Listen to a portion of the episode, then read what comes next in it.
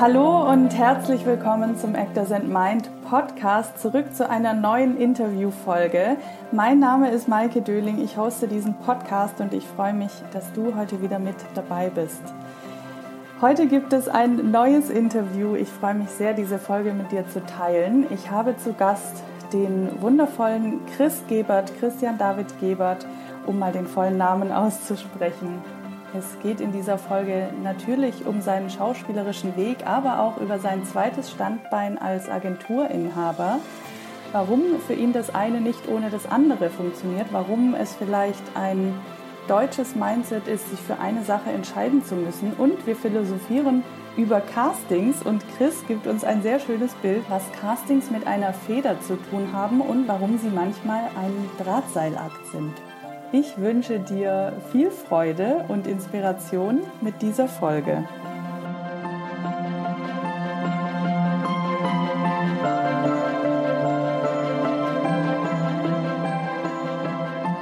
Lieber Chris, ich freue mich sehr, dass wir es heute geschafft haben, dass wir mal wieder gemeinsam sprechen und eine Runde gemeinsam podcasten.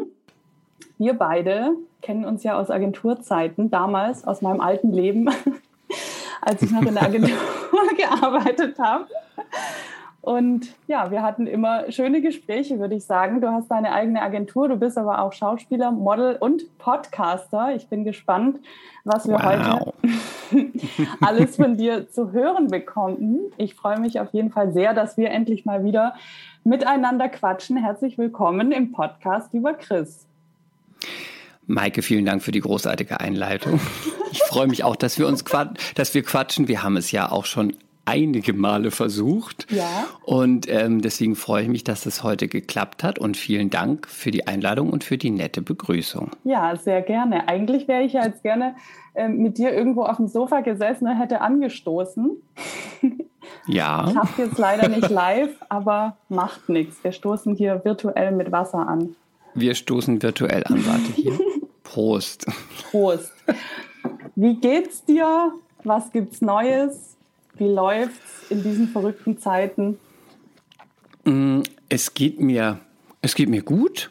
Ähm, es ist ja immer schon verrückt, wenn man jetzt sagt, es geht mir gut. Ich meine, jetzt dürfen die Leute wieder raus, von daher ist es schon besser, aber ähm, es geht mir gut. Ich habe auch diese ganze Zeit gut überstanden. Ähm, mit der äh, Agentur lief alles super und ähm, ja, es geht mir gut und ich bin eher ein eher äh, positiver Mensch. Das heißt, ich sehe das Glas immer eher halb voll als halb leer. Mhm. Äh, von daher ähm, bin ich gut drauf und ich hoffe, du auch, Maike. Ja, ich bin auch gut drauf, also, wie man das so sagt in Berlin. Ja. Ich darf ja, okay, das muss ich jetzt kurz sagen, ich darf seit heute wieder offiziell raus. Ich war nämlich in Quarantäne weil ich Kontakt oh. zu einer oh. Corona-Person hatte. musste ich heute, musste ich heute das zweite Mal zum PCR-Test. Nee, eigentlich darf ich erst ab morgen wieder raus. Naja, anderes Thema. Anderes Thema, aber dir geht's gut. Mir geht's gut, ja. Sehr gut. Aber kommen wir mal zu dir. Ich habe jetzt nur ganz kurz gesagt, wer du eigentlich bist. Magst du dich vielleicht selber noch mal vorstellen? Boah, so eine Vorstellung ist ja so ein furchtbares Thema. ja. Da können wir ja auch noch mal drüber sprechen. Hm. Darüber ich versuche das, sprechen wir nachher, ja. Ja, ich versuche das mal so äh, kurz und schmerzlos zu machen. Ja. Ähm, ich bin Chris, Chris Gebert. Ich bin 36 Jahre alt. Ich bin Schauspieler, habe Schauspiel studiert in Köln, habe dann gedreht, habe ähm, meine Schauspielausbildung mit ähm, Modeling finanziert und habe dann eine Serie gedreht auf dem ähm, bei Sat 1, Anna und die Liebe. Daher werden mich, wenn mich noch jemand kennt, die meisten kennen. Und habe dann nach dem Ende der Serie eine Agentur gegründet. Also ich bin Agenturinhaber von der Agentur So und Anders hier in Berlin.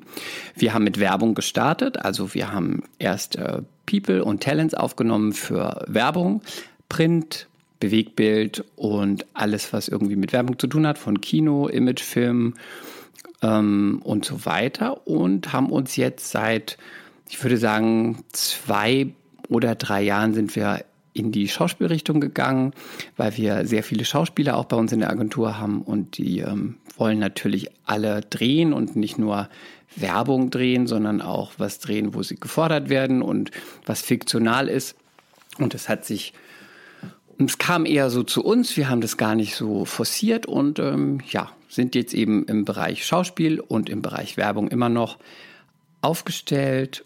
Und was gibt es noch über mich zu sagen? Ich ähm, habe selber einen eigenen Podcast, ähm, Mea Culpa, Schande über unser Haupt, mit meiner Kollegin Lilly Hollunder, auch Schauspielerin. Der sehr unterhaltsam ist.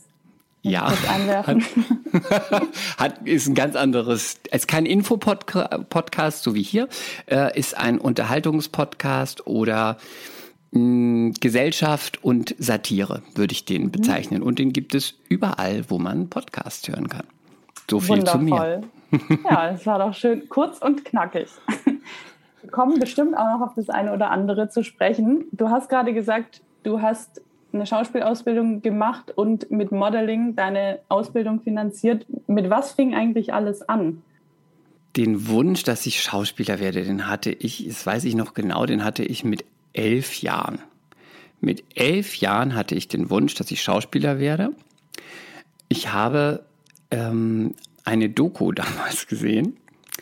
Äh, ich war im Urlaub und ich habe ich durfte ein bisschen länger aufbleiben und habe eine Doku gesehen über Marilyn Monroe. Oh. Und Marilyn Monroe war Schauspielerin und hat äh, die Doku war eben so über ihr Leben und was sie so gemacht hat und dass sie eine Komödiantin war und so weiter. Und dann habe ich danach zu meiner Mutter gesagt, Mama, ich werde Schauspieler. und meine Mutter dachte sich wahrscheinlich, naja, okay, mach mal. Aber wie halt so ist mit einem Elfjährigen. Und habe dann gesagt, oder Gärtner. Geil. Also Schauspieler oder Gärtner. Und ähm, irgendwie hat mich das nicht losgelassen. Ich wollte dann Schauspieler werden. Und dann in den nächsten Jahren habe ich dann Schultheater gespielt und ähm, mein Abitur gemacht und habe dann auf der Schauspielschule vorgesprochen und wurde angenommen und dann, dann nahm das Übel seinen Lauf. und wie kam es Auch ganz blind. Also wenn ich jetzt sagen, wenn ich jetzt nochmal sagen kann, völlig blind. Meine, die Auswahl der Schauspielschule ist damals nicht so erfolgt, wie man das vielleicht, wenn man das als Agent oder als Kollege oder mhm. wie du jetzt als Coach raten würde. Weil ich natürlich aus einer Familie komme, wo niemand in diesem Berufszweig verbandelt ist, habe ich dann gegoogelt und habe gegoogelt in einer Stadt, die nicht so weit weg ist von meiner Heimatstadt, weil ich wollte ja auch mal nach Hause. Und dann habe ich gedacht, okay, München ist weit. Ich komme aus der Pfalz, aus Speyer und habe gedacht, okay, München ist weit, Berlin ist sehr weit, Hamburg ist auch weit. Köln, Köln ist nicht so weit weg. Da habe ich schon geguckt mit dem ICE, zwei Stunden kann man mal machen. Und dann habe ich gegoogelt, Schauspielschule Köln. Dann kam die Schauspielschule, Arturo Schauspielschule, angeklickt, Bewerbung hingeschickt, Einladung zum Vorsprechen, Vorsprechen, angenommen. Würde ich heute wahrscheinlich, wenn ich sagen würde, sagen, guck doch nochmal woanders, nicht nur die erste nehmen, was auch immer, bereue das nicht. Ich sage nur, mhm es gab gar keine, also ich habe das aus Grund, ich habe die Schauspielschule ausgesucht aufgrund der Entfernung. Es hat gleich geklappt und dann habe ich das dann auch da durchgezogen. Dass du das überhaupt googeln konntest. Ich sag mal, wir sind doch fast gleich alt. Ich habe irgendwie Ja, ich man konnte googeln ich habe irgendwie immer in Erinnerung, dass ich das in einem Buch nachgeschlagen habe, in so einem Vorsprechbuch, wo hinten die ganzen Adressen drin standen. Nee, ich habe ich, äh, ich hab gleich gegoogelt. Vielleicht war Google auch schon neu und ich habe gedacht, Mensch, ich probiere gleich mal Google aus. Schau, ich weiß noch genau, wie ich reingehackt habe, Schauspielschule Köln. Geil. Weiß ich noch. Und dann kam die erste, zack, eingetütet. Ja, aber manchmal ist es auch ganz gut, wenn man einfach so ein Händchen hat und dann klappt es halt hat man ja. sich nicht so viele Gedanken gemacht und nicht so viel Ablehnung gekriegt. Ja.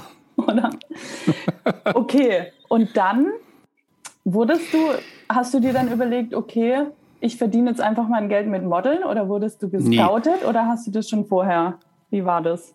Mm, ich habe dann die Schauspielausbildung angefangen und dann ähm, hat meine Familie gesagt, wir, äh, wir bezahlen die, die Schauspielschule. Es war eine private Schauspielschule. Ähm, den Rest musste irgendwie selber managen. Also habe ich dann nach einem Job gesucht. Und dann habe ich, ich habe so viele Jobs gemacht. Ich kann die hier, das, ich kann die gar nicht alle aufzählen. Ich habe in einem Callcenter gearbeitet für drei Wochen. Dann habe ich als ähm, auf der auf der, wie heißt sie, auf der Ehrenstraße in Köln als lebensgroßes Paket gearbeitet und habe Rabattzettel verteilt. Da, dann habe ich äh, in einem Haushaltswarenladen gearbeitet für vielleicht einen Monat. Dann habe ich Geschenke verpackt in irgendeinem Packstudio und dann habe ich irgendwann gedacht, das ist alles blöd. Und dann habe ich irgendwann in einem Jeansladen angefangen. Und da war ich ganz gut. Und irgendwann nach einem Jahr hat mich jemand ähm, auf der Straße angesprochen und hat gefragt, äh, hier ist eine Karte von einem Fotografen, melde dich doch mal da, ähm, vielleicht könntest du modeln. Und wahrscheinlich würden jetzt viele sagen, da hätte ich niemals angerufen, das ist total unseriös. Ich habe mir sofort gedacht, da rufe ich sofort an. Alles ist besser, als in diesem Jeansladen zu arbeiten. Ich lasse dann einfach lieber Fotos von mir machen. Da verdiene ich doch viel mehr Geld. Und dann habe ich da angerufen, habe Fotos gemacht für eine Agentur. Und dann ist es so sofort angelaufen. Ich habe dann in der, habe erst mal im Showroom gearbeitet in Düsseldorf und habe dann immer nebenbei Fotos gemacht. Um, und bin dann immer in den Ferien der Schauspielschule ins Ausland geflogen, damals noch ähm, immer nach Mailand, habe dann da gearbeitet, habe die Kohle verdient für das nächste Semester und habe mich dann wieder auf die Schauspielschule äh, konzentriert ja. und habe mich aber habe das aber am Anfang auf der Schule nicht gesagt, weil ich immer das Gefühl hatte, weiß nicht, wie es heute ist. Damals war sowas so ein bisschen, ja, es ist oberflächlich, es hat nichts mit der Schauspielerei zu tun ähm, man muss sich nur auf die Schauspielerei, äh, das Theater einlassen und man darf irgendwie oder man soll irgendwie nicht so viel im Außen sein und Modeling ist ja schon sowas, was einfach nur mit dem Außen zu tun hat. Mhm. Und da ich immer so, das war auch immer so ein großer Kritikpunkt bei mir. Und da habe ich gedacht, ich sag davon mal nichts, weil wenn du das noch sagst, dann wirst du noch mehr so in eine Ecke gestellt. Deswegen habe ich davon auch zwei Jahre eigentlich gar nichts erzählt. Mhm. Krass. Und ich habe ja vorhin mal deine Vita angeschaut. Ja. Du hast ja aber auch ganz, ganz früh mit Theater angefangen, oder? Noch bevor ja. du gedreht hast. Ich habe, ich glaube, zeitgleich oder kurz vor, nee, ich habe tatsächlich vorher. Ich habe vorher mit Theater angefangen in Köln über ähm, die Schauspielschule. Die hat schon, das war ganz gut damals bei uns, die hat die jungen Schauspieler da promoted und in Produktionen ähm, in, in, freien Theatern reingebracht. Mhm. Und das war eine super Schule und es hat super Spaß gemacht und deswegen habe ich einfach auch schon da viel Theatererfahrung sammeln können, bevor ich gedreht habe und das hat auch total Spaß gemacht. Es mhm. war ganz toll und wichtig und das ist auch ein ganz großer Pluspunkt an dieser Schule gewesen, dass man, dass es sehr praktisch war. Also man durfte schon arbeiten und man wurde auch in viele Sachen so schon so reingeschubst, das mhm. mach mal. Und mhm. das war eigentlich ganz gut, weil nur Schule in diesem geschützten Raum, da steht man manchmal, wenn man nach der Schule dann in den Arbeitsmarkt geht, manchmal ganz verlassen da und denkt sich, ach, so sieht es jetzt aus. Und das war tatsächlich eine Sache, die äußerst positiv war, finde ich. Ja, Wurdet ihr auch so auf das Filmbusiness vorbereitet? Wie macht man Castings etc.? Das war bei mir nämlich gar nicht so.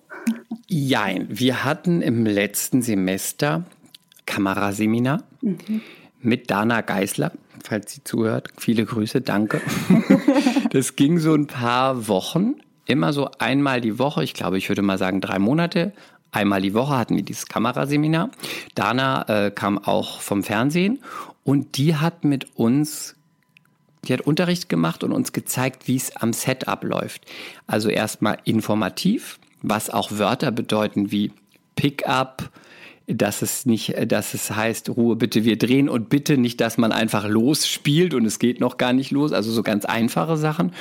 Und dann haben wir wirklich auch gedreht, also mit so zwei Kameras, damit man so ein Gefühl dafür bekommt, auf die Marke gehen, nach links, was es heißt, eine Nahe zu bekommen und haben das wirklich auch gemacht, dann mit Szenen von ganz klassisch äh, irgendein Krimi, eine Romantic Comedy, eine Soap, was sind die Unterschiede und haben das quasi so künstlich hergestellt und dann aber gespielt als jetzt, wie so wäre es in einer Soap, so ist es beim Film, so und so. Und das hat wirklich ganz viel geholfen, weil als ich dann meinen allerersten Drehtag hatte, damals bei Alles, was zählt, dann war ich so nervös. Ich war so krass aufgeregt, weil so viele Kameras, so viele Leute, ein Regisseur, eine Kostümfrau, eine Make-up-Frau, dann war es auch noch ein Außendreh. Ähm, damals, glaube ich, mit Tanja Tschewtschenko, die auch noch über das Eis immer dann äh, gefahren ist und irgendwelche Kunststücke gemacht hat. Und ich war total nervös, wollte mir aber nichts anmerken lassen, weil ich natürlich total professionell bin. und hätte ich dieses Kameraseminar nicht gehabt, wo ich wusste, was diese Sachen bedeuten, die gesagt werden, und auch schon mal so nur den die Andeutung davon gehabt, dass da eine Kamera steht, da, dann was eine Nah bedeutet und so weiter. Und wir machen das nochmal, wir laufen weiter. Diese ganzen ähm, Sachen, die da so reingerufen werden. Ich wäre völlig dilettantisch und auch nicht professionell dagestanden und hätte wahrscheinlich auch gefragt, wenn gesagt worden ist, Pickup. Entschuldigung, was heißt das jetzt? Also sowas ist halt auch keine Zeit. Und gerade bei, ist ja eine Soap gewesen, bei einer Soap sowieso nicht. Natürlich sind die Leute nett. Aber ich habe mich danach auch bei ihr bedankt und habe gesagt, du, das war ein ganz wertvolles und hilfreiches Seminar. Ich bin durch diesen einen Tag, wo ich heute sagen würde, ist eigentlich ein Witz, bin ich sowas von souverän durchgekommen, auch wenn ich innerlich total geschwitzt habe aufgrund dieses Kameraseminars. Deswegen, das war sehr gut, dass wir das hatten. Ich glaube, das ist total wichtig, dass man sowas hat am Anfang. Weil ich habe da gar nicht mehr so drüber nachgedacht, aber es stimmt, wenn du natürlich nervös bist und dann sowas auch noch nicht weißt, da denkst du ja, du versagst komplett. Genau. Und du hast ja eh schon mit ganz viel Selbstzweifel und Angst. Und dann mhm. hast du diese sieben Sätze in deinem ersten Drehtag, die du dann irgendwie gut machen willst. Und wenn dann noch irgendwas kommt, ein Wort, ein Satz und du weißt es nicht, dann bricht diese ganze Pyramide mhm. zusammen. Und vor allem beim Drehen, das weiß man ja, ist es dann so, es sind ja so Sekunden, auf die es ankommt. Und da musst du dann performen und auch das abliefern und ähm, so spielen, wie du im Idealfall das später möchtest, dass es auch gesendet wird, mhm. wenn es nicht im Schnitt landet. Und wenn du dann von diesen Außenfaktoren so verunsichert bist und Angst hast und nicht weißt, was es heißt, dann kannst du das ja gar nicht. Mhm. Dann bist du völlig lost und wie sollst du dann noch irgendwie natürlich, souverän oder irgendwie den Anweisungen des Regisseurs folgen? Das ist ja eigentlich, also mhm. da müsste man schon übermenschlich sein. Wann würdest du sagen, war für dich dieses, diese ganzen Sachen, über die wir jetzt gerade gesprochen haben, was ist eine Nahe und diese ganzen, das Verhalten am Set, ja? Wann war das mhm. für dich so normal, dass du nicht mehr drüber nachdenken musstest? Es war erst, als ich die Serie gedreht habe. Ich mhm. wusste durch das Seminar und dann habe ich ja auch immer einzelne Tage gedreht und auch in Weeklies gedreht. Da hatte ich mal drei Drehtage, mal eine Woche. Aber als ich nicht mehr drüber nachgedacht habe, dieser Punkt ist erst erreicht worden in der Serie, mhm. weil man so unglaublich viel dreht und jeden Tag zwischen fünf und 15 Szenen hat und von Montag bis Freitag dreht, dass das einfach, ich würde sagen, nach einem Monat Anna und die Liebe war es nicht mehr da. Mhm. Wann war das, Anna und die Liebe, nach deiner Schauspielschule? Wie lange? Äh, die Schauspielausbildung habe ich beendet 2006, äh, 2006 und Anna und die Liebe war 2010, also vier Jahre später. Mhm. Und dann warst und da, du da? Äh, anderthalb Jahre. Okay. Was hast du daraus mitgenommen aus der Zeit? Also einmal habe ich da mitgenommen ganz viele Freunde. Mhm. Ich habe drei ganz enge Freunde aus dieser Zeit mitgenommen.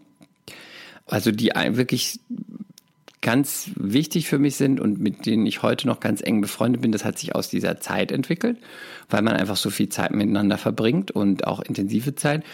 Und ähm, als Schauspieler habe ich, war das einfach nochmal wie eine Schule. Ich habe einfach ganz viel gelernt, wie du schon sagst, einfach nicht mehr drüber nachgedacht, über was diese ganzen Sachen bedeuten, was sie heißen. Und ich hatte auch keine Scheu mehr vor der Kamera. Mhm. Also Scheu ist vielleicht, ich hatte vorher auch keine Scheu, aber ich habe mir keine Gedanken mehr gemacht. Mhm. Also ich habe nicht mehr gedacht, jetzt da steht die Kamera, jetzt muss ich aber hier von der Seite sehe ich vielleicht besser aus oder wie mache ich das jetzt, sondern ich habe das einfach, weil es so alltäglich war, habe ich das Setting nicht mehr gesehen. Und ob ich das dann alleine gemacht hätte mit einem Schauspielcoach auf einer Bühne oder da diese ganzen Maschinen, die ein, um einen rum sind und noch die Make-up-Frau und noch das Licht und überhaupt. Ich habe gelernt, das total auszublenden und ich habe gelernt, das so zu sehen, als ob das nicht existiert. Mhm. Und das ist ganz wichtig, weil man dadurch eine große Natürlichkeit bekommt, weil, also ich kann es nur aus meiner Erfahrung sagen, viele Schauspieler, die vom Theater sind oder die nicht so viel drehen, sobald eine Kamera auf die gerichtet wird und du hast dich mit denen vorher unterhalten und sie waren normal, natürlich, sympathisch oder auch nicht. Und die Kamera, auch okay, und die Kamera kommt drauf und sie sollen plötzlich nur sich vorstellen oder was spielen. Plötzlich ist es, als ob so ein Schleier drüber geht und dann spricht jemand anderes mit dir. Mhm. Und dieses Phänomen, was ich furchtbar finde, aber was ich total nachempfinden kann, dieses, ich muss jetzt performen und jetzt, jetzt nehme ich mein, mein, ist jetzt ausgedacht, aber mein besseres Ich oder mein Schauspiel-Ich oder mein wie auch immer, das nehme ich jetzt und zeige das in der Kamera und jetzt bin ich auch souverän. Das habe ich gelernt, dass das völlig weglassen, dass ich das völlig weglassen kann. Ja. Weil das nicht notwendig ist und es sogar kontraproduktiv ist. Und dafür bin ich dieser ganzen Zeit unter anderem bei Anna und die Liebe sehr, sehr dankbar. Und ich habe noch ich habe noch eine äh, Sache habe ich noch gelernt ja. von einem von unserer wunderbaren von einem wunderbaren Schauspielcoach, den wir hatten, Eva Weißenborn, ganz tolle Theaterschauspielerin. Da streiten sich wahrscheinlich ein bisschen die Geister, aber ich bin ein bisschen, ich habe ein bisschen die Seiten gewechselt bei einer ein, bei einer Schauspielmythos, den man vielleicht hat oder meiner, bei einem bei einer Regel. Ich wollte vorher immer als Schauspieler wenn ich jetzt eine Szene habe, und bei die sehr emotional ist und wo es um Schmerz geht und um Trauer, Liebeskummer, egal. Ich wollte das immer selber auch empfinden mhm. und dachte, wenn ich das selber empfinde, nur dann kann es der Zuschauer oder das Publikum auch empfinden. Und aus der Zeit nehme ich mit meine Meinung, weiß nicht, ob es andere auch so sehen, dass das nicht der Fall ist. Kann ich nur von dem Gesichtspunkt sagen, wie ich es empfinde. Ich habe es bei meinen eigenen Szenen gesehen und auch bei Kollegen. Wenn man selber denkt, man ist total drin und man fühlt diesen Schmerz und überhaupt, kann es sein, dass es der Zuschauer sieht. Muss aber nicht. Mhm. Und ich habe da mitgenommen von ihr, am wichtigsten ist, dass der Zuschauer das empfindet und nicht, dass du es empfindest. Und da gibt es eben Regeln und Techniken und Tricks, wie man das macht. Aber nur wenn du den Schmerz empfindest, heißt, oder das, das, Gefühl hast, heißt es nicht, dass es der, dass es beim Zuschauer ankommt. Das sind zwei verschiedene Paar Schuhe. Und das ist eine große Sache, die ich mitgenommen habe und die ich auch nach wie vor immer ähm, ganz neugierig beobachte, bei mir und auch bei anderen. Mhm. Finde ich total spannend. Wie macht man das, dass der Zuschauer das empfindet? Also ist natürlich schwierig zu sagen, gibt es keine Faustregel dafür. Mhm. Aber ich weiß zum Beispiel, es gab eine, eine Szene, ähm, da war meine Rolle, hatte ganz großen Liebeskummer und das Herz war zerbrochen und überhaupt. Und ich habe das auch alles nachempfunden und habe mich da vorher, äh, habe mir Zeit genommen, habe mich da reingedacht. und habe das auch wirklich empfunden. Aber der Schmerz hat mich dann so wirklich überrannt und ich war da wirklich drin, dass ich gar nicht mehr an die technischen Sachen denken konnte. Das heißt, du musst ja beim Film und beim Fernsehen immer auch an die Technik denken. Das heißt, die Kamera muss es sehen. Das heißt, wenn ich diesen Schmerz empfinde und da in mir weine und fertig und überhaupt und den Kopf nach unten halte oder die Hände vor sie so, sieht ja hinterher keiner. Mhm. Und wenn man auch wirklich traurig ist zum Beispiel, dann gibt es viele, gab es viele, viele Kollegen von mir, die dann erstmal gesagt haben, ach ja, das ist in der Szene, ich, ich, ich weine jetzt erstmal los. Kann man ja machen, aber meiner Meinung nach, und was ich auch von Eva gelernt habe, ist, das macht man ja niemals im Alltag.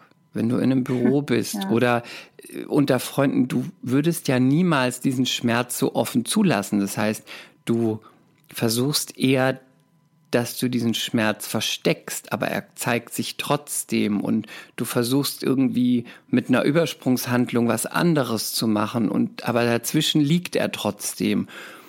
Und das waren so zwei Sachen, die ich, die man so technisch vielleicht mitnehmen kann. Das, was man es erstmal nicht eins zu eins macht und dass man das Gefühl drunter legt, anstatt es gleich drauf zu drücken und dass wenn man eine Szene hat, in der man die ganze Zeit heult und sich im Gesicht rumreibt und überhaupt, dass der Zuschauer davon ganz wenig mitbekommt, weil er sieht nur Hände und ein Gesicht, was nach unten geht und verrohte Augen. Ähm, man darf immer den technischen Aspekt so unemotional sich das anhört, das darf man nicht vergessen mhm. und dass sich das eher im Inneren abspielt und man muss darauf vertrauen, dass die Augen schon das transportieren, was man denkt. Mhm das ist, glaube ich, ganz wichtig, dass man dann Vertrauen in sich hat und es nicht zu exorbitant macht, weil das andere viel spannender ist. Ja. Ich würde gerne auch noch mal auf dieses Thema, was du vorhin gesagt hast, ne, mit dem Schleier, der sich dann übereinlegt, wenn man, wenn die Kamera angeht.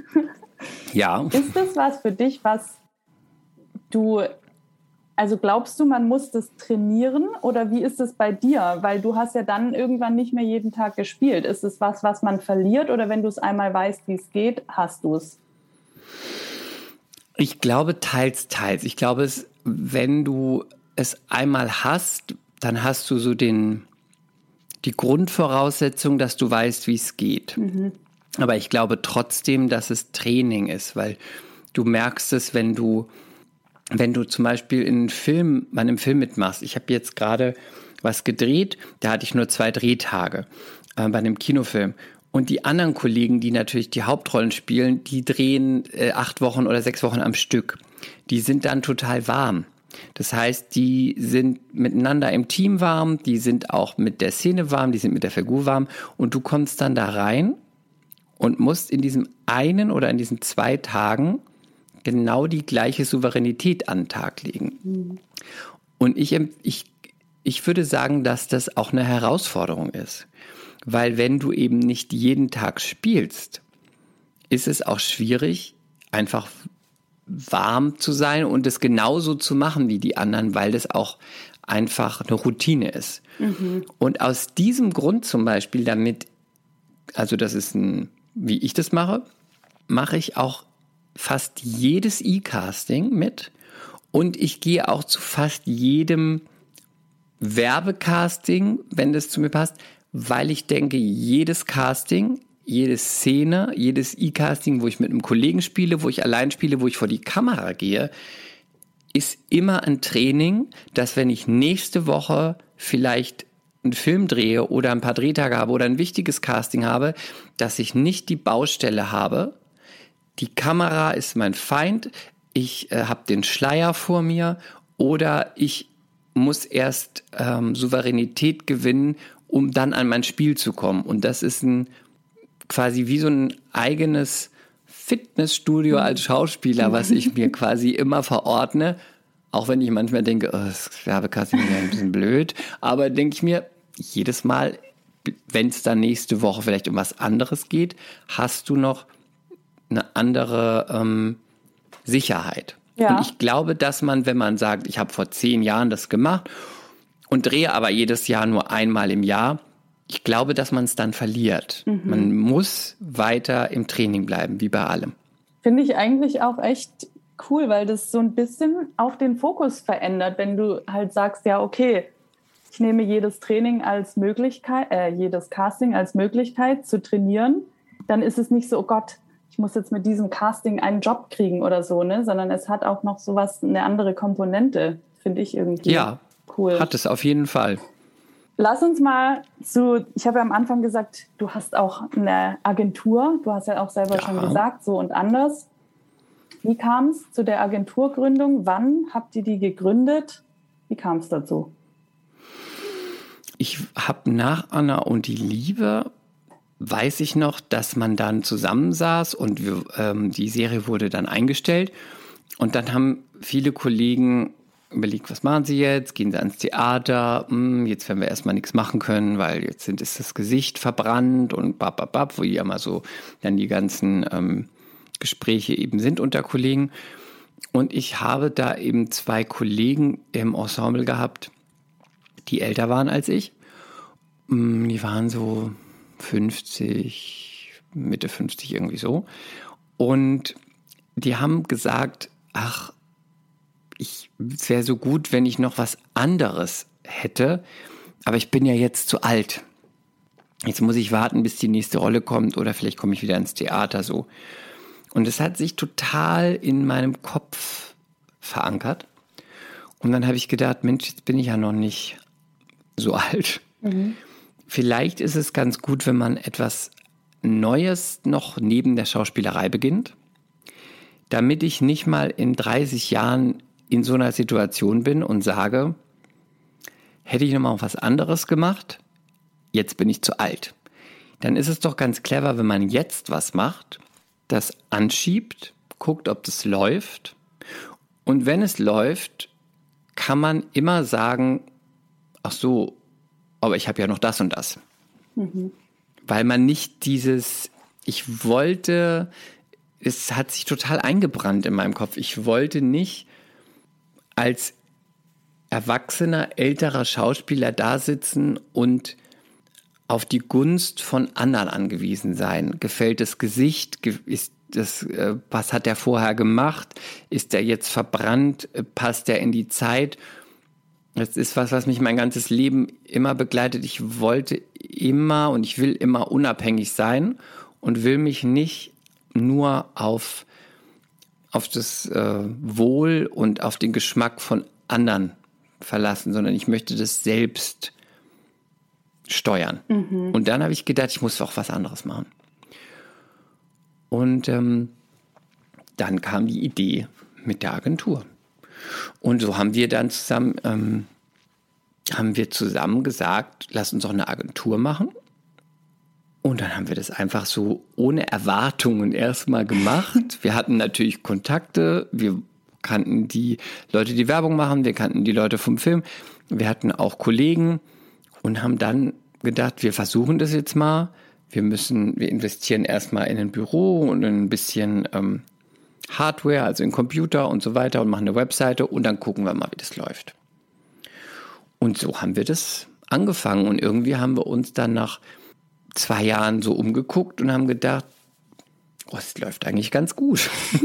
und machen wir, machen wir mal weiter. Und so sind wir irgendwie jetzt äh, im zehnten Jahr und haben da wow.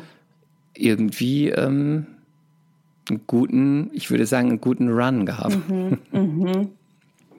Gab es irgendwie so Zeiten, wo ihr, weil dein Partner ist ja auch Schauspieler, wo ihr irgendwie das Gefühl hattet, okay, wenn jetzt die Agentur so groß wird, verliere ich dann das Schauspiel oder war das gar kein Gedanke? Also war das immer so, dass ihr euch ausgeglichen habt und der eine hat halt gespielt, der andere nicht oder beide mal? Wie, wie war das?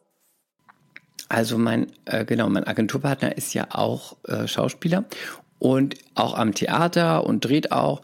Und ähm, es gab tatsächlich bei mir mal den Zeitpunkt, ich würde sagen, das war so 2015, wo ich das Gefühl hatte, ich bin nur noch im Büro mhm. und ich verliere mich als Schauspieler. Und das hat mir auch ein bisschen zugesetzt, weil ich immer gesagt habe, ich, ähm, das ist mein Beruf und damit identifiziere ich mich und das ist auch das, was ich machen möchte. Aber dann kam so das Männchen im Kopf, was gesagt hat, naja, aber jetzt hast du ja eine Agentur und die läuft ja auch sehr gut. Vielleicht musst du dich auch mal von was verabschieden. so. Und da habe ich so ein Jahr schon ein bisschen mit zu strugglen gehabt. Habe aber dann einen ganz guten Weg daraus gefunden.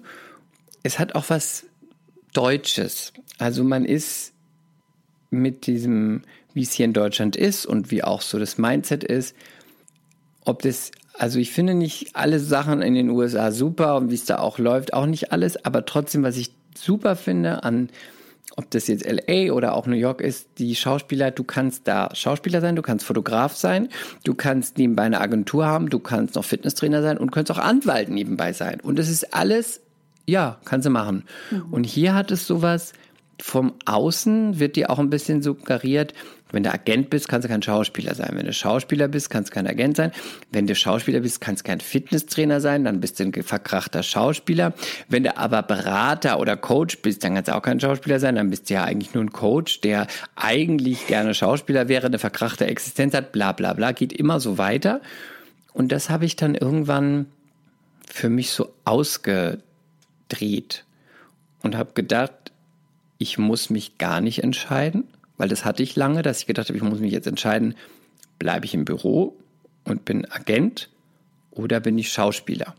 Und das habe ich irgendwann mal, hat mich auch ein bisschen Kraft gekostet, habe ich irgendwann ausgestellt und habe dann gedacht, ich kann das und ich kann das. Und ich kann das eine nur, wenn ich das andere habe, weil es auf beiden Ebenen mhm. mir was gibt. Mhm. Gibt mir auf der Ebene als Schauspieler die Freiheit, dass ich nicht bei jedem Casting das Gefühl habe, wenn ich das nicht bekomme, kann ich meine Miete nicht zahlen. Dann bin ich vielleicht kein guter Schauspieler, dann habe ich keinen Eintrag in der Vita.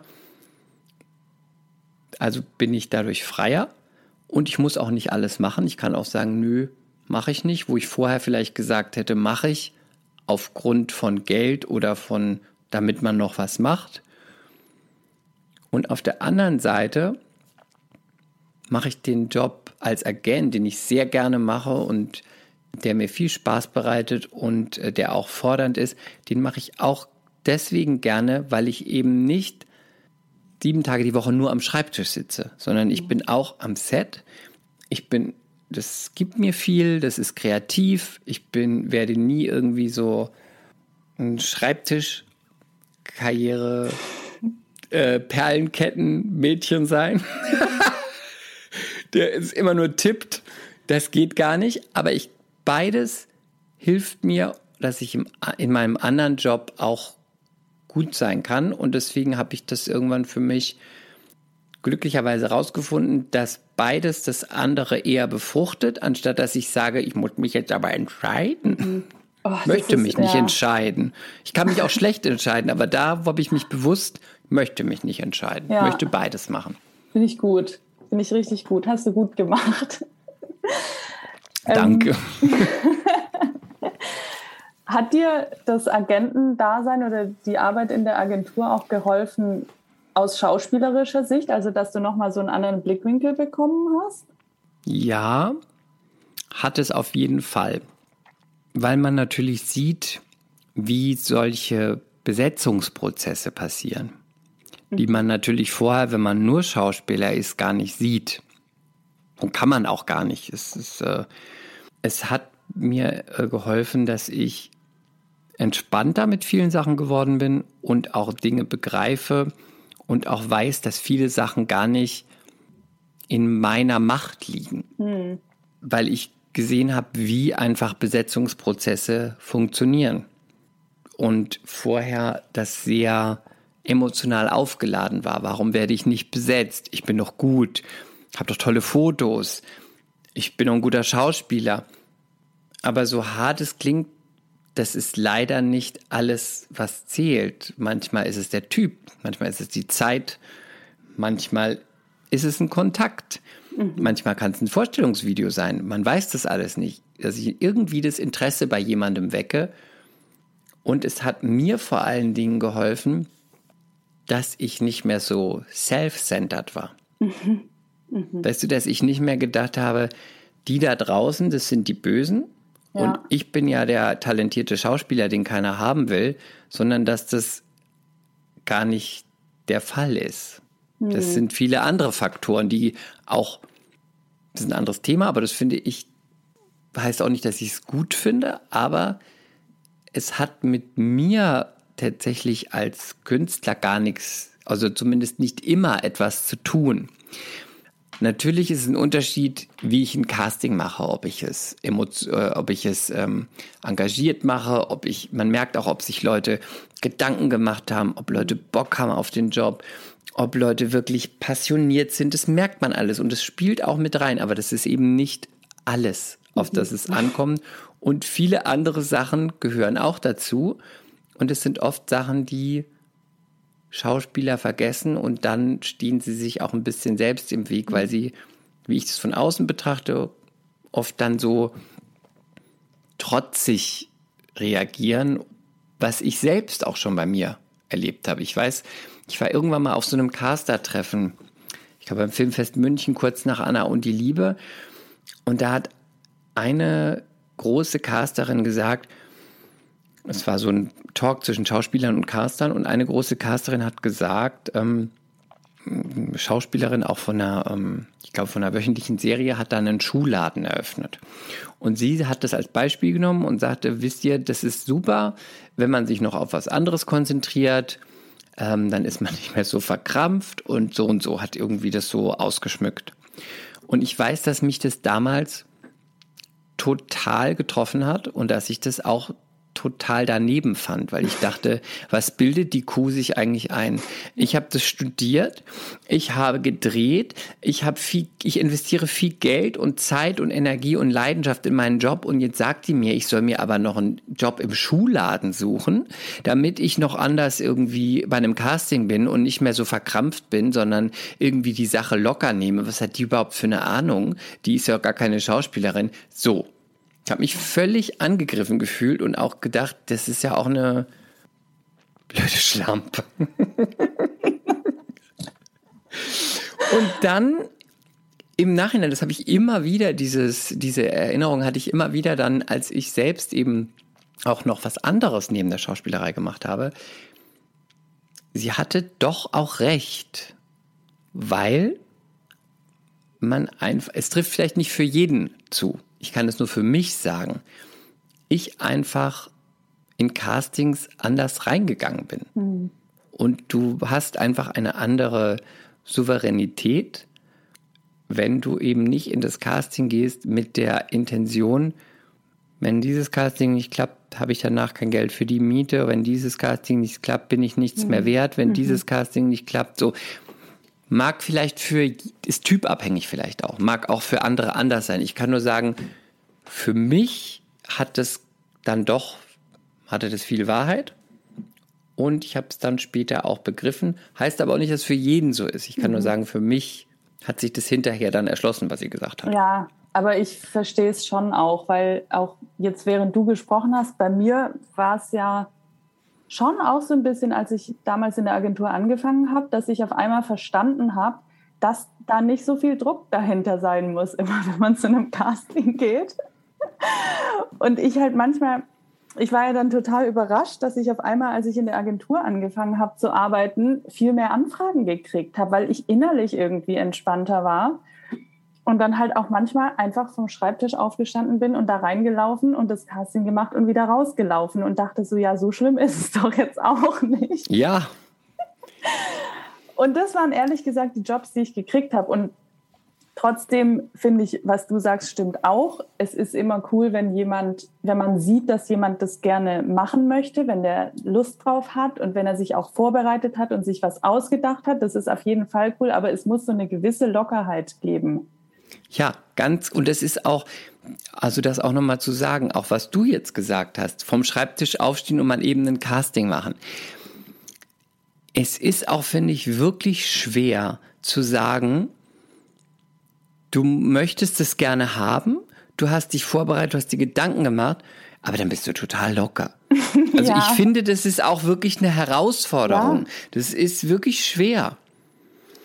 Und es ist auch ein, so ein Drahtseilakt zwischen den Leuten, denen es scheißegal ist, die will man natürlich auch nicht, und den Leuten, die total wollen, dass man das findet, was dazwischen liegt, um, mhm.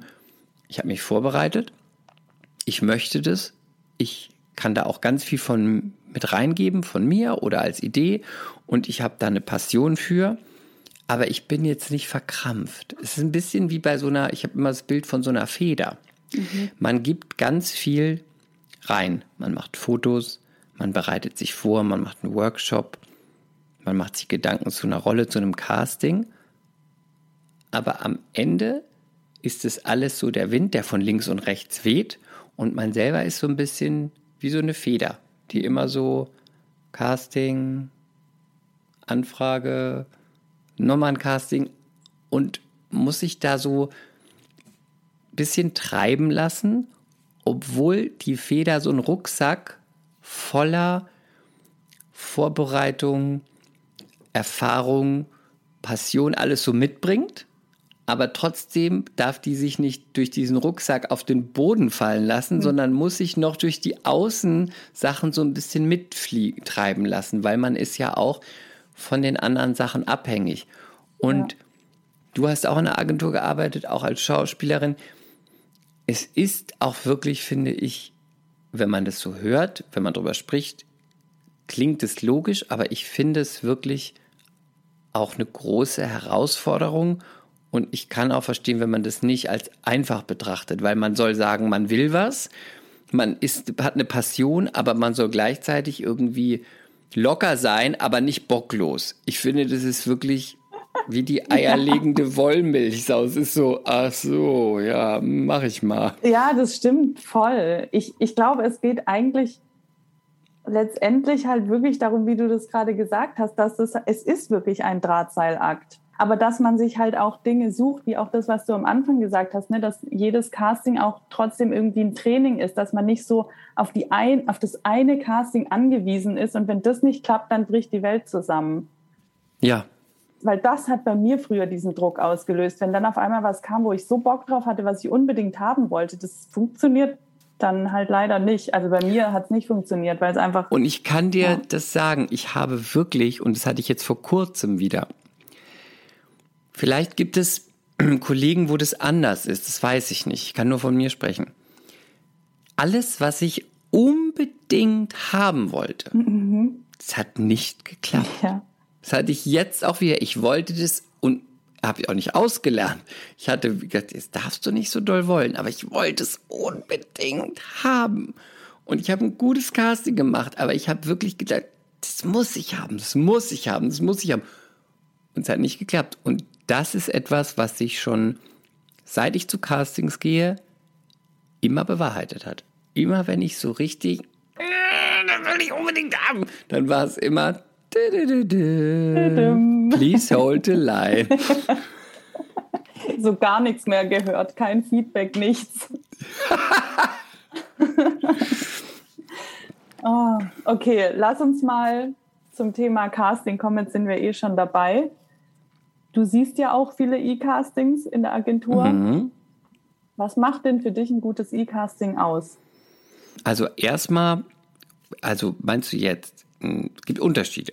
Werbecasting oder ein Casting für einen Film oder eine Serie, also was Fiktionales? Hm. Jetzt kann ich mich nicht entscheiden. Beides. Nein. Wir nehmen mal was Fiktionales. Also, erstmal so ganz, ganz einfache, wie sagt man, technische Sachen. Gutes Licht ist eine mhm. wirklich gute Sache. Also immer sich so hinsetzen, dass das Licht von vorne kommt, nicht von hinten. Wird immer wieder, wird, wird uns immer wieder geschickt.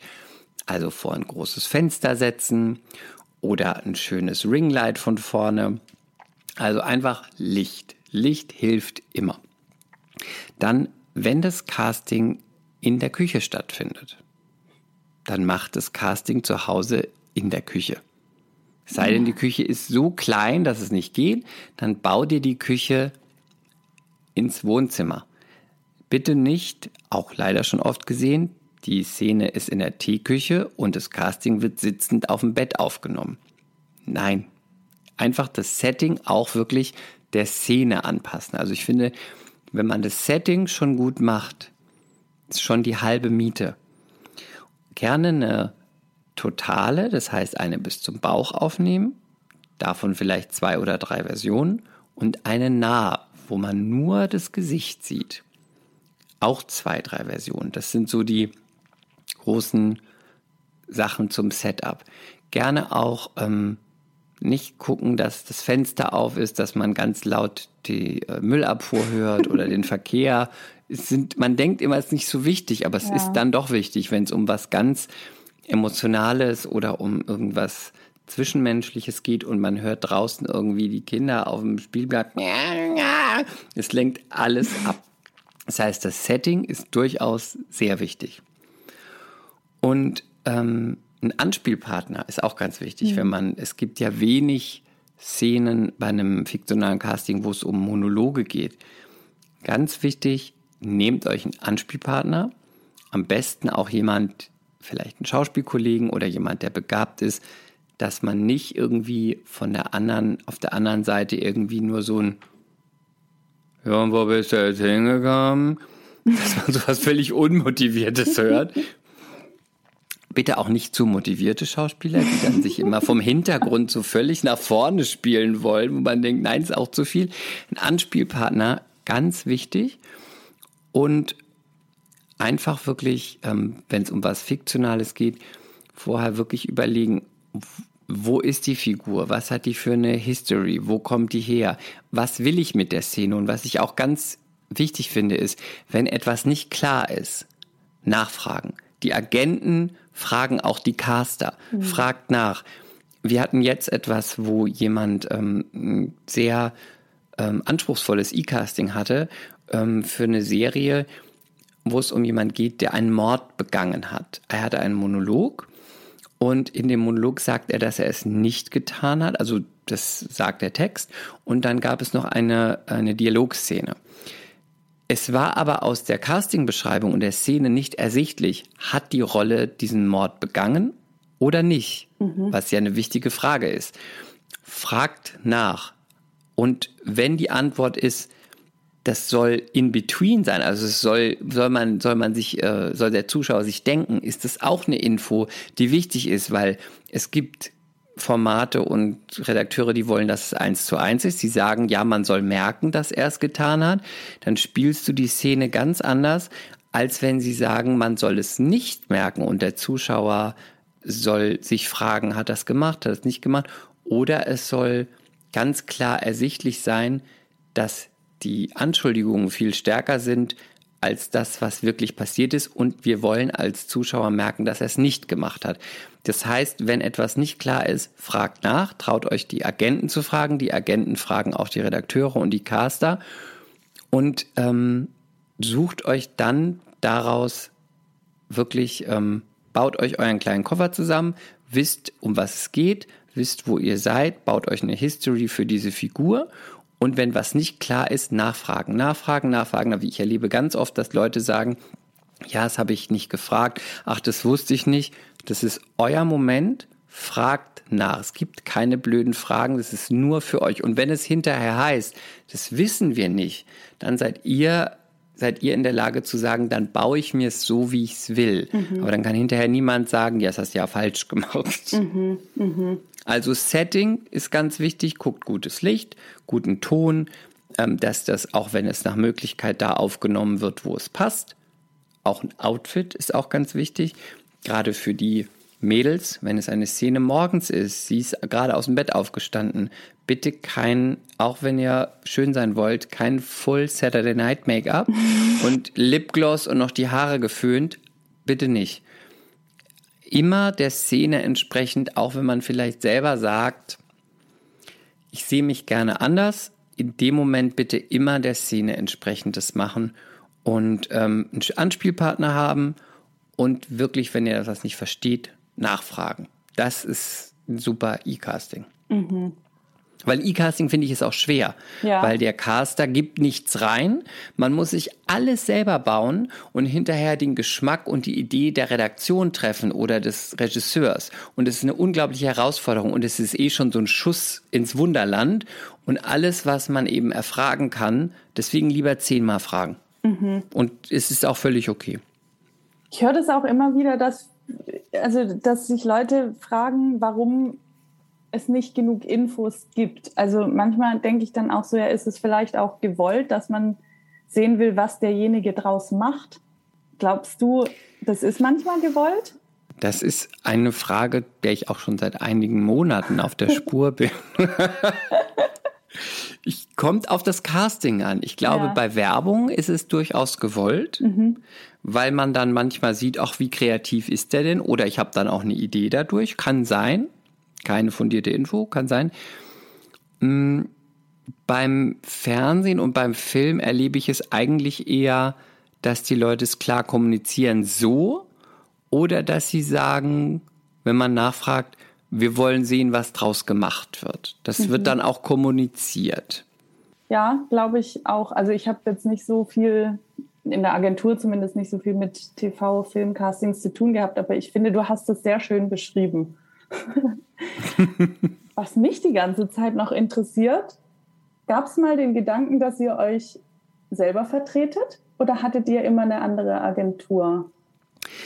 Ähm, das, den Gedanken, also wir haben das von vornherein ausgeschlossen, weil ich das, also wir beide das schwierig fanden, dass wir erstmal mit uns selbst in Konkurrenz, also nicht mit uns selbst, dass wir selbst mit unseren Klienten und Schauspielern in Konkurrenz stehen, selbst wenn wir mhm. sagen würden, wir machen das und alle wissen das. Wenn es passt, schlagen wir uns mit vor. Und wenn nicht, dann nicht. Es wird ja sowieso niemand ausgesucht, der nicht passt. Aber ich möchte nie das Gefühl haben, dass jemand von meinen Schauspielern denkt, er steht mit mhm. dem Agenturinhaber und dem Agenten in Konkurrenz. Mhm. Weil das immer, es gibt, es birgt immer Konflikte und es ist auch etwas, was ich einfach nicht möchte, dass jemand es denkt. Und alleine deswegen habe ich schon gedacht, nö. Und ich finde es auch blöd, wenn jemand dann anruft über eine Gage verhandeln will oder über einen Drehtag und du bist dann selber dran und denkst, gebe ich das jetzt meiner Mitarbeiterin, damit die das bespricht und sag ihr dann, was es ist. Alleine, ja, ja, das voll. ist mir schon zu anstrengend, deswegen habe ich immer gesagt und äh, auch mein Kollege haben wir immer gesagt, das geben wir immer ab. Wir sind als Schauspieler selber eine Agentur, die soll das machen und wir kümmern uns um unsere Leute. Ja, ich glaube, das ist auch, ich glaube, es braucht auch manchmal einfach diese Distanz, die auch jemand anderes nochmal auf dich hat. Also wie er oder sie, ihr habt ja eine Agentin, dich sieht. Und ich, ja, ich glaube, das braucht manchmal diese Distanz. Ich glaube auch. Ich bin mir da ganz sicher. Ich habe auch jetzt das erste Mal, man hat natürlich einen anderen Blick, wenn man selber Leute vertritt, aber ich habe dieses Mal das erste Mal bei Schauspielbildern, die ich gemacht habe, ähm, das erste Mal auch man lernt ja nie aus. Mhm. Das erste Mal meine Agentin und die andere Agentin aus der Agentur die Bilder aussuchen lassen. Mhm. Mhm. Sonst habe ich immer eine Vorauswahl getroffen und habe das dann weitergeschickt. Und diesmal habe ich gedacht, ich lasse das alles sie und die anderen beiden Agenten aussuchen, weil man sich immer anders sieht selber. Ja. Und warst du mit der Auswahl zufrieden? Ähm, ich fand sie okay. Aber ich konnte das verstehen und ich habe das auch gedacht, ich mache das jetzt mal so, mhm. weil man natürlich sich selber, man sieht sich ja nicht mhm. den ganzen Tag. Man sieht sich ja nur, wenn man sich im Spiegel anguckt oder wenn man sich im Film sieht. Man sieht sich aber nicht im Alltag und das heißt, andere Menschen, der Agent, die Kollegen haben einen anderen Blick auf dich ich weiß nicht, wie es bei dir ist, aber wenn ich mich im Spiegel angucke, dann gucke ich mich so an, wie ich mich gut finde. Ja, Von dem auch. Winkel und mit dem, ja. von dem Winkel, von dem Blick. Und das finde ich auch gut bei mir. Mhm. Und dann suche ich natürlich auch Fotos aus, wo ich denke, ja, so kenne ich mich auch aus dem Spiegel oder vom Foto. Ja. Aber man hat ja noch so viele tausend andere Facetten, die man mhm. nicht in diesem Spiegelmoment sieht, mhm. Wo man sich ja eigentlich in, wo man eigentlich posiert. Und deswegen habe ich diesmal gedacht, was viele andere vielleicht schon immer gemacht haben, was mir aber ein bisschen schwer gefallen ist, weil ich bin natürlich auch eitel, habe ich diesmal gesagt, ich mache nicht mal eine Vorauswahl, ihr dürft es alles entscheiden. Finde ich das richtig heißt, gut. Oh, es Find war auch mutig. richtig an. Oh, es war so hart. es war ganz hart. Es gibt Find auch so ein paar Bilder, wo ich so denke, oh nee. Okay, wie viele Bilder hast du abgegeben? 100? Ich habe ich habe ich hab das vorher auch so angekündigt. Ich habe gesagt, ich weiß, ihr habt keine Zeit, und, aber ich würde es jetzt mal so machen. Mhm. Ich habe 190 Bilder abgegeben. Geil. Finde ich mega. Und, und 190 Bilder und davon haben sie 10 ausgesucht. Und bei 4 bin ich so, oh nee, Leute. bei 6 bin ich so, ja, kann man mal machen. Und eins gibt so, wo ich denke, ja, ist schon gut. Ich finde das aber, ich finde das richtig gut, weil es ist halt schon so, ich meine, ich finde gerade, du bist ja schon eine Weile bei deiner Agentin. Und wenn es jemand ist, der dich kennt und dem du auch vertraust, der dir auch schon Jobs verschafft hat, dann finde ich, ist das so ein äh, Verantwortung auch abgeben. Ich finde das gut. Die kennt dich, die sieht dich ja auch. Die, genau. Und ich habe das jetzt mal gemacht und ich finde auch, man muss immer so neue kleine Sachen annehmen und Herausforderungen. Jetzt muss ich mir gedacht, deine Fotos nochmal angucken. Die gibt's noch nicht. Die gibt's erst, ich sag dir, wann es die gibt, dann kannst du die auch mal angucken. Die sind jetzt erst ausgesucht und werden erst bearbeitet. Aber die letzten, die ich gemacht habe, die kannst du dir angucken, die ähm, waren von mir auch vorsortiert. Und dann gab es halt so weißt du, man hat dann so acht, sechs bis acht Bilder und ich habe so 20 geschickt, aber davon war auch jedes so, wo ich dachte, ja, ist sehr gut, sehr gut. Das mhm. ist genau, da finde ich mich richtig gut. Und Feedback war dann von der, von meiner Agentin und auch von anderen, ja, okay, aber ich sehe dich eigentlich nicht wirklich auf diesen Bildern, mhm. weil ich sehe dich, eigentlich siehst du, bist du gar nicht so eitel, wie du auf den Bildern wirkst. Mhm. Du bist auch eine sehr freundliche und lachende und, äh, und auch wirklich äh, bodenständige Person sehe ich auch nicht in den Bildern. Und da habe ich dann gedacht, Mensch, jetzt bist du schon so lange dabei, aber das kriegst du doch irgendwie nicht hin mit den Fotos, weil ich wirklich auch bei den Fotos, muss ich ganz ehrlich sagen, da war ich selber, auch wenn ich das bei anderen beurteilen kann, bei mir selber war ich wirklich eitel. Da habe ich immer die Bilder auf, ausgesucht, wo ich mich selber sehr hübsch fand. Ja, ja. Auch wenn ich weiß, dass es Quatsch ist als Schauspieler, aber ich wollte mir auf den Bildern gefallen.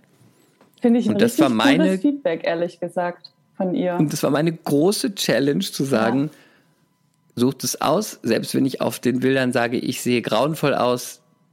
Und sie hat sich gewünscht, richtig lachende Bilder, wie sie mich kennt, und Bilder, auf denen ich eben nicht eitel wirke, weil sie gesagt hat, ich kenne dich auch als Mensch und du bist wirkst gar nicht eitel und ich sehe auf den Bildern eigentlich eine ernsthafte, eine eitle, ähm, eine sophisticated Person und es sind irgendwie nur so 10, 20 Prozent von dir mhm. und den Rest sehe ich auf den Bildern mhm. gar nicht. Und dann habe ich gedacht, jetzt bist du ja schon Mitte 30, jetzt bist du mal mutig und machst es mal. Finde ich gut. Ich finde übrigens auch dein About Me cool, dein neues, habe ich mir auch vorhin angeguckt. Ich habe mir vorhin alles von dir angeguckt. Gut, das ist ja, auch ganz so, neu. Äh, weil es halt einfach so, ja, Leute, schaut es euch einfach an, je nachdem, wann ihr den Podcast hört. Aber weil es halt wirklich so, ja, hier bin ich und ich rede mal in die Kamera und nicht so, ja, gestellt. Der finde ich total gut, äh, dass du das sagst, weil ich da auch nicht, da war ich auch nicht so sicher, weil man, äh, ich finde, About Me ist ja eigentlich eine eigene ja. Podcast-Folge von ja, dir wahrscheinlich. Definitiv. Und ich finde, About Me ist ganz schwierig. Mhm. Es gibt Leute, Schauspieler, die sind super bei About Me, die habe ich auch bei mir in der Agentur. Die kann, denen kannst du ein Handy geben, die nehmen dir in 15 Minuten About Me auf und du denkst, könnte niemand besser machen. Und es gibt Leute, die sind ganz tolle Schauspieler und die schicken dir ein About Me oder machen es mit einem Regisseur und du denkst, also es ist grauenvoll. Und es ist überhaupt nicht die Person. Ich finde, also was ich mir wünschen würde, wäre, wenn weiter auf Schauspielschulen, dass auch es einen Workshop gibt für About Me, weil das ist so wichtig mhm. und das ist ganz schwierig. Und deswegen habe ich das auch genutzt mal, weil das habe ich nach dem Jogging, während ich was gedreht habe, für ein anderes Projekt habe ich das aufgenommen und habe mich bewusst auch ähm, in eine Situation begeben, wo ich gedacht habe, jetzt inszenierst du das nicht. Du gehst laufen und danach stellst du das Handy einfach irgendwo hin und sagst mal 30 Sekunden was. Hm. Und so habe ich mich quasi selber überlistet dass es nicht inszeniert wirkt, weil ich auch, wie viele Schauspieler, und es ist auch schwierig bei Schauspielern, jemand bin, der dann dazu neigt, möchte besonders sympathisch sein, möchte besonders gebildet wirken, möchte besonders viel Info abgeben, halt so diese Manierismen und auch ja. den Vorhang wieder nach unten machen mhm. und nicht nach oben. Und deswegen habe ich mich durch dieses, ich gehe mal laufen und nehme es einfach auf, quasi versucht, selber auszutricksen. Und deswegen finde ich es ganz gut, dass du es ganz gut findest. Ja. Man selber guckt ja auch immer anders drauf und denkt so ein bisschen, naja, okay. Aber auf jeden Fall ist es viel natürlicher als all die anderen About Me's, die ja, ich jemals gemacht habe. Es ist wirklich so. Also ich, ich fand es echt richtig gut. Das freut mich. Ja. So, zum Abschluss. Gibt es noch irgendwas, was du unseren Zuhörerinnen und Zuhörern mitgeben möchtest? Hm. Ich möchte, doch, ich möchte was mitgeben. Ich möchte was mitgeben. Wenn, wenn ihr Schauspieler werden möchtet und ihr seid noch nicht auf einer Schauspielschule, fangt so früh es geht an, geht zu einer Agentur, einer Talent Agency, einer Schauspielagentur, macht Schnappschüsse, nehmt ein Vorstellungsvideo auf und bewerbt euch, weil die Chance, die ihr habt, wenn ihr 17, 18, 19, 20 seid und dann schon Castings bekommt, die kommt zum Teil nicht mehr, wenn ihr 25, 26, 27 seid. Wenn ihr denkt, ihr habt eine tolle Ausbildung gemacht, super, ganz toll, wirklich hat mir auch viel gegeben, ist aber oft, wenn ihr vor der Kamera arbeiten wollt, nicht erforderlich. Wenn ihr ans Theater wollt, wirklich geht an eine staatliche Schauspielschule, versucht es nicht auf einer privaten, geht lieber auf eine staatliche und geht ans Theater. Wenn ihr drehen wollt, macht Fotos, nehmt was auf und schickt es an eine Agentur. Je früher, desto besser. Denn später beim Sender, beim Caster, beim Redakteur, da kräht kein Hahn danach, ob ihr auf irgendeiner Schauspielschule, auf dem Europäischen Theaterinstitut, äh, auf dem Theater der Keller oder auf der Volkwang wart. Da geht es nur darum, was habt ihr schon gedreht und habt ihr schon Material. Und ihr, kon ihr konkurriert dann mit, wenn ihr Abgänger seid, mit 24, 25, konkurriert ihr mit Leuten, die 18 sind und die haben aber eine Vita schon, einen Kinofilm, die Soko, äh, drei Werbungen und das ist viel schwieriger, da noch hinterherzukommen, obwohl ihr eine Ausbildung habt. Deswegen würde ich allen, die zuhören und die noch jünger sind, sagen, parallel zur Schauspielausbildung ist wichtig. Ich finde, man geht auch anders an Rollen ran. Ich will nicht sagen, es ist nicht wichtig, eine Schauspielausbildung zu haben, aber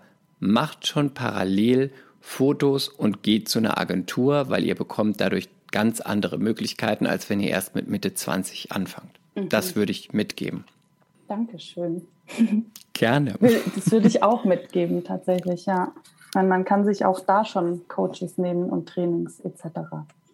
Kannst du denn, Maike, aus deiner Zeit bei deiner Agentur, was mich mal interessieren würde mhm. noch zum Abschluss, mhm. mhm. kannst du denn mitgeben, wenn Leute jetzt zum Beispiel bei dir in der Agentur waren und waren in einer Schauspielagentur und dann ist ja auch manchmal Werbung immer noch verpönt und hm, hm, hm. kannst du denn auch sowas mitgeben, dass du sagst, es gibt äh, Unterschiede bei Agenten, dass du sagst, ähm, geht in eine Agentur oder es ist egal, in was für eine Agentur ihr geht. Oder ähm, ihr könnt auch einfach früh anfangen und es ist egal, ob ihr bei der ZAV seid oder in einer People-Agentur oder in einer Schauspielagentur. Gibt es da irgendwas, was du sagen kannst, so als Agentin in deiner Agentur, was wäre wichtig oder ist es eigentlich egal? Oder hast du die, anders gesagt, alles löschen? Hast du die, alles löschen, hast du die Leute bei deinen Castings anders präsentiert bekommen und ernster genommen. Die, die jetzt zum Beispiel von Agentur, wir nennen jetzt einfach ein Beispiel, die Agenten präsentiert wurden oder eine Schauspielerin, die dir von Public Heroes präsentiert wurde. Gibt es da einen Unterschied? Dass du denkst als Agent, als, als Casterin oder als Agent, uh, das ist aber eine von den Agenten oder ist eine von Public Heroes? Uh, das ist aber echt eine, das ist eine schöne Frage. Also ich muss ja dazu sagen, wir haben jetzt nicht, nicht wirklich häufig was für Film, Fernsehen gemacht. Mhm. Aber mhm. manchmal gab es Anfragen, wo dann gesagt wurde, wir möchten bitte Leute von Schauspielagenturen. Oder, oder nee, vor allem, wenn es solche Anfragen waren, wo es wirklich hieß, dafür möchten wir unbedingt einen Schauspieler haben. Ja. Habe ich die Ernste genommen, die von der Schauspielagentur kamen? Oder wurden die auch anders präsentiert? Hast du das also so, äh, ja. merkst du einen Unterschied, dass die die anders vorgeschlagen wurden, als jemand, der einfach von einer, nicht einfach, aber von einer Agentur, wo einfach 3000 Leute sind und alles genommen wird? Hast du einen Unterschied von der Präsentation gemerkt? Ja, da gibt es einen Unterschied. Und zwar, wenn es von einer People- oder Modelagentur kam, dann war es einfach eine E-Mail mit Setcards drin. Wenn es von einer Schauspielagentur kam, dann war ist viel ausgewählter. Gut, Schauspielagenturen haben einfach auch viel weniger Leute als eine mhm. People-Agentur. Aber dann kamen halt zwei oder drei Leute, je nachdem, was das für eine Rolle jetzt war. Mhm. Und da kamen aber keine Setcards, sondern Links oft. Und das hat mich damals tatsächlich ein bisschen gestresst, weil ich so wenig Zeit hatte und dann immer auf diese Links musste und dachte so, oh Gott, und jetzt muss ich dann noch ein ähm, hier einen Screenshot machen von diesem Link, weil ich muss das ja auch dem Kunden wieder weitergeben und so. Und das war für mich ein bisschen anstrengend. Trotzdem fand ich das natürlich, ich fand diese Personen super interessant, die mir von Schauspielagenturen vorgeschlagen wurden. Aber ich muss auch dazu sagen, wenn jetzt von der People-Agentur Schauspieler kamen, die habe ich mir auch total gerne angeguckt und ich bin dann einfach oft aufs Filmmakers Schauspielervideos Profil und habe mir die Leute angeguckt, wenn ich anhand von der Setcard oder dem Foto diese Person interessant fand. Dann mhm. bin ich zu Filmmakers und habe mir das Reel angeguckt und bin dann manchmal auch hängen geblieben, obwohl ich keine Zeit hatte. Also das Foto macht schon was aus. Und damals, aber es war halt einfach auch eher Massencasting, hat es mich dann gestresst, wenn ich nochmal irgendwo auf den Link musste oder so. Ja, interessant. Ja, aber ich, ja, wie gesagt, wir haben halt auch nicht so oft so gecastet, dass wir auch ähm, Schauspielagenturen angefragt haben. Und würdest du sagen, ein Foto, wenn du ein Casting hattest und hast gesagt, wir brauchen für die Werbung noch Schauspieler, ein Foto catcht oder ist es eher, dass du sagst, so eine Galerie oder vier Fotos sind hilfreicher? Also ich sag mal, ein Foto catcht mehr als zehn. Aber ja, wenn es drei gute sind, dann catcht mich das mehr als eins. Ja, finde ich gut. Ne? Ja. Gut, ja, kann ich total nachvollziehen. Und ich will aber eine Sache würde ich auch noch gern sagen zu dem Thema Agenturen. Ne? Also ich habe mich ja viel mit dem Thema Agenturen auseinandergesetzt. Erstens mal selber, als ich Schauspielerin war. Ich war auch mal in einer Agentur, wo einfach nichts kam, wo ich über meine People-Agentur viel mehr Sachen gekriegt habe, auch TV-Sachen. Und ich glaube, also wenn es eine Agentur gibt, ist, wo die Leute halt einfach nicht arbeiten, dann finde ich es schwierig. Und dann ja. weiß ich nicht, ob nicht dann vielleicht doch auch die ZAV oder so hilfreicher ist oder manchmal auch, ich habe auch Freunde, die gut ohne Agentur arbeiten. Aber trotzdem, letztendlich finde ich, ist es immer hilfreich, wenn man eine gute Agentur hat. Aber es sollte eine sein, wo die Leute auch arbeiten. Mhm. Und was macht für dich eine gute Agentur aus? Wo würdest du sagen, was ist gut? Mm, also ich kann jetzt nur meine Meinung dazu teilen.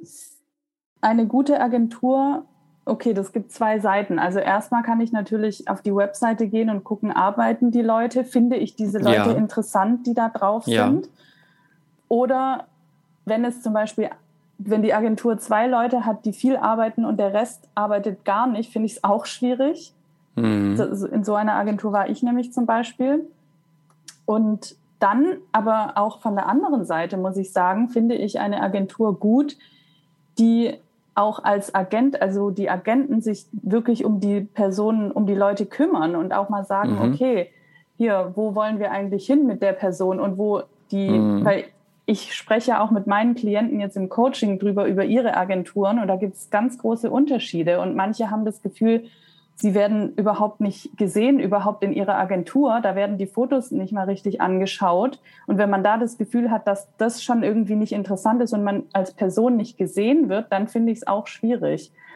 Aber wenn man das Gefühl hat, okay, wir sind da auf einer Augenhöhe, wir sind zwei Personen, der Agent und der Schauspieler und wir arbeiten zusammen und das geht Hand in Hand. Ich finde, es muss auch irgendwie so eine Augenhöhe haben und dass man dann auch das Gefühl hat, okay, der Agent kümmert sich auch um einen Mhm. Trotzdem gebe ich als Schauspieler aber auch alles rein. Ne? Ich kümmere mich auch darum, dass mein Material da ist, dass ich im Training bin, dass ich, äh, also ne, ich finde, das muss so auf einer Augenhöhe sein.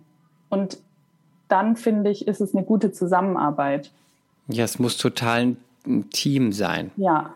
Und, der, und ob das wenn es läuft, ist super, aber auch wenn es nicht läuft, ist es nicht immer zwingend ein schlechter Agent oder ein schlechter Schauspieler. Ne? Das ist äh, genau. Aber es muss, man muss ein gutes Gefühl haben. Das finde ich ganz wichtig, dass man ja. denkt, das ist ein Agent, der mich sieht und der mich versteht und mit dem ich auch reden kann und dass man dann als Team eben agiert. Das mhm. finde ich super. Ein, und ich glaube ja. auch andersrum. Ne? Ich finde, also da kannst du wahrscheinlich auch aus deiner Erfahrung sprechen, aber wenn, wenn ich das Gefühl habe als Agent, ich muss die Person immer mitziehen, so, das ist ja dann auch nicht so der Hit, ne? Nee, also, oder meine, zum Arbeiten zwingen, auch immer gerne. Ja, Ich habe ein Casting für eine Hauptrolle bei, hm, hm, nee, ich kann nicht, weil da und da äh, habe ich dann zwei, habe ich dann Schicht. Kann ich total verstehen. Aber dann muss man irgendwie alles möglich machen, dass man es irgendwie hinkriegt, dass man das machen kann, weil man muss sich immer die Frage stellen, was möchte ich machen? Möchte ich lieber bei dem Nebenjob sein oder möchte ich die Möglichkeit mhm. nehmen, mhm. diesen Job zu machen? Und ja. der Job ist hart, der ist auch gnadenlos und der ist auch gemein und der ist auch nicht gerecht, aber man hat sich dazu entschlossen und dann muss man auch sagen, wenn ich es machen möchte, muss ich das ganze Spiel mitspielen mhm. und kann nicht jammern, sondern muss es halt durchziehen. Ja, definitiv. So, wo kann man dich finden? Wo kann man dich sehen? Was steht bei dir gerade an? Gibt es irgendwas, was gerade läuft mit dir? Mm, es, es läuft weiterhin Mea Culpa, Schande über unser Haupt mit Lilly Hollunder und Chris Giebert bei allen Podcasts. Podcast, ja. ja, der Podcast. Dann haben hoffe ich, ähm, aufgrund von Covid ist der Kinofilm letztes Jahr verschoben worden. Gibt es dieses Jahr einen Kinofilm, der rauskommen soll im Dezember oder November? Wunderschön, Regie Caroline Herfurth und äh, spielen mit Emilia Schüle. Oh, den wollte ich schon immer gucken. Ja, der kommt dieses Jahr und dann, äh, da bin ich auf jeden Fall, äh, habe ich die Eröffnungsszene. Toll. Ich hoffe, dass sie mich nicht rausgeschnitten haben. Das, weiß man ja auch immer erst. Ja, ich auch. Äh, das kommt dann, ähm, ich hoffe, dass es im November oder Dezember kommt.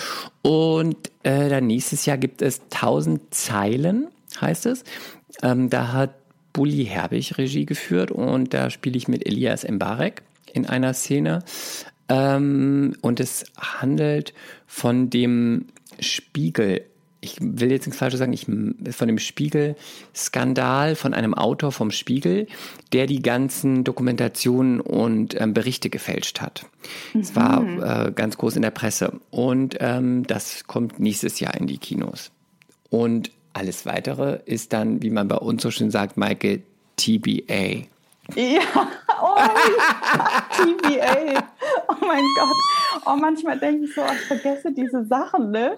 Aber das wirst nein, du nie vergessen. Werde ich nie vergessen. Wirst du nie vergessen. Und wenn du es vergisst, schreibe ich dir alle paar Monate einfach mal so eine WhatsApp, wo drin steht TPA. Ja, bitte. Es ist ja auch wirklich schön, das muss ich jetzt zum Abschluss auch sagen. Ich habe so ein paar Leute, die mir immer noch manchmal Anfragen schicken und fragen, Maike, ist das Buyout in Ordnung?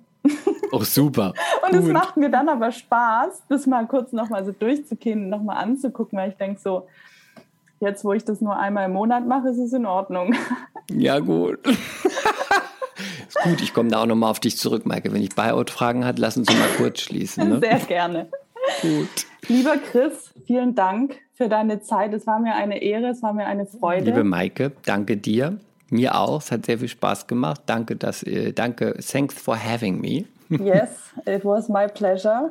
Wo kann man dich denn finden? wenn man dir schreiben möchte, ein Feedback geben möchte? Mm, wenn man mir ein Feedback geben möchte, am besten bei Instagram. At Chris Cross ist das äh, Profil. Ähm, geschrieben C-H-R-I-Z-Z und dann C-H-R-O-Z-Z.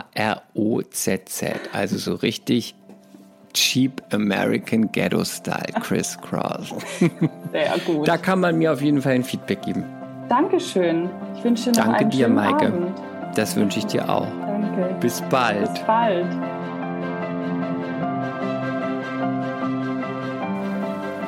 Ich hoffe, du hattest genauso viel Spaß mit dieser Folge wie ich. Ich hoffe, wir konnten dich damit inspirieren, dir etwas für dich und deinen Weg mitgeben. Du darfst uns natürlich sehr gerne ein Feedback hinterlassen, wie immer gerne unter dem Post zur heutigen Folge bei Instagram. Du kannst aber auch dem lieben Chris gerne direkt schreiben. Alle Links findest du wie immer in den Show Notes, auch zu seinem Podcast Mea Culpa. Wenn du mehr von ihm hören möchtest, hör da gerne rein. Es ist wirklich sehr unterhaltsam. Wie und wo auch immer, wir freuen uns auf jeden Fall auf dein Feedback. Und damit beende ich heute diese Folge. Ich danke dir wie immer von Herzen fürs Zuhören. Ich wünsche dir einen wunderschönen Tag oder Abend und ich freue mich, wenn du auch bei der nächsten Folge wieder mit dabei bist. Alles Liebe, deine Maike.